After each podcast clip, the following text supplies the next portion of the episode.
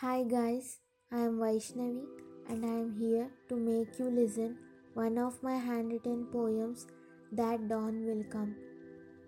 That I too too will miss you much, will miss you much. I can see our day rising. It's all yellow and nice. It's so very cold outside, like the way I'm feeling inside.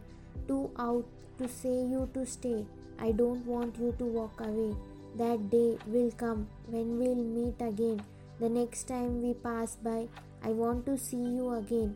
Those dawns and sets will come when we'll be sitting together, smiling at each other, holding our destinies together. The lights of the aurora staring at us, painting the parts we haven't been through, hiding new papers of our life. With every stroke, we rise into new heights. The more the scars, the more we sound strong. That dawn will come when my eyes see no fear, when my feathers will be light, all set to take my flight.